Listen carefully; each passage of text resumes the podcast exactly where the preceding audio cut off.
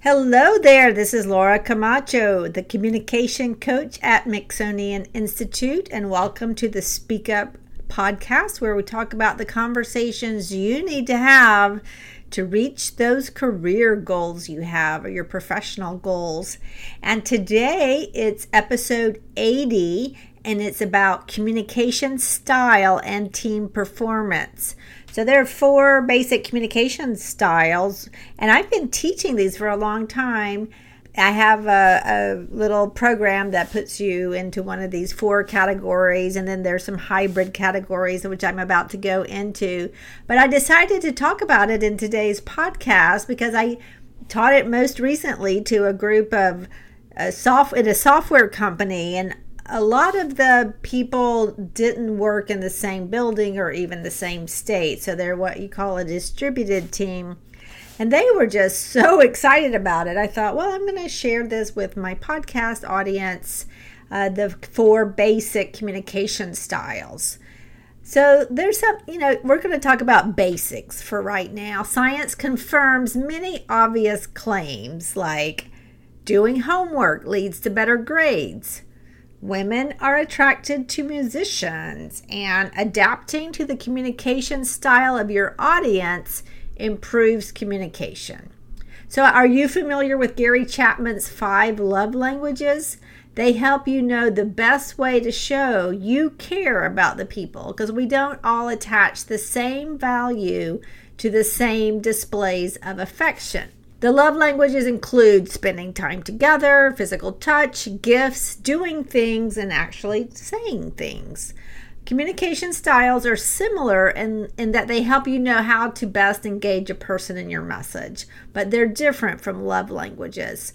A person's communication style shows you what a person listens for when you're speaking. So think about it. When you listen, you're usually listening for something in particular. You could be listening for what's in it for you, listening for what is this other person feeling, listening for the bottom line, like when are they going to get to the point, or listening for that reason, like why are they speaking in the first place. We are all listening with an intention in mind. And there are four basic communication styles, and there are also some common hybrid variations. And these communication styles tell you broadly what people are listening for. So think about it when you're listening, what do you listen for? So, an action oriented person is, is uh, these communicators are not interested in what you did over the weekend or how your puppy potty training is going. Action oriented communicators want to know the bottom line, how it affects them. They're listening for the next steps or the impact of what you're talking about.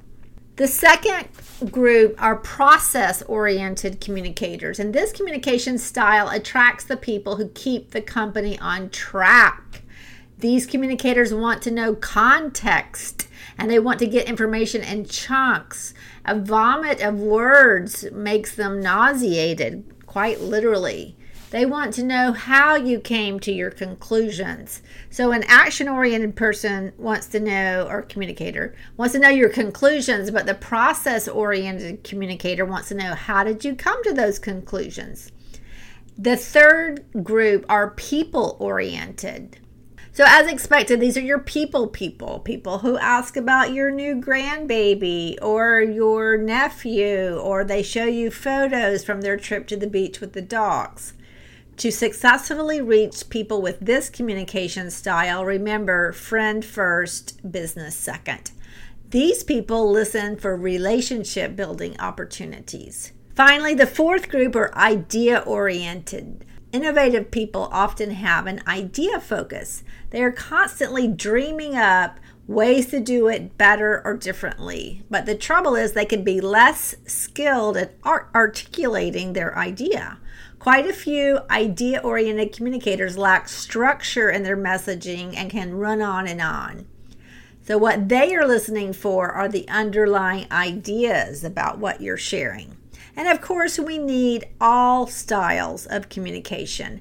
And in the Mixonian Institute business communication workshops, whether they're for leaders or subject matter experts, there are the the group the largest group is always the one the people communication fo- focus not only that but there are usually strong hybrid groups such as people process or people action and that's because of course to work in a, successfully in a company it helps to be a relationship oriented person and now i'm just going to roughly and quickly go over some common crimes of communication.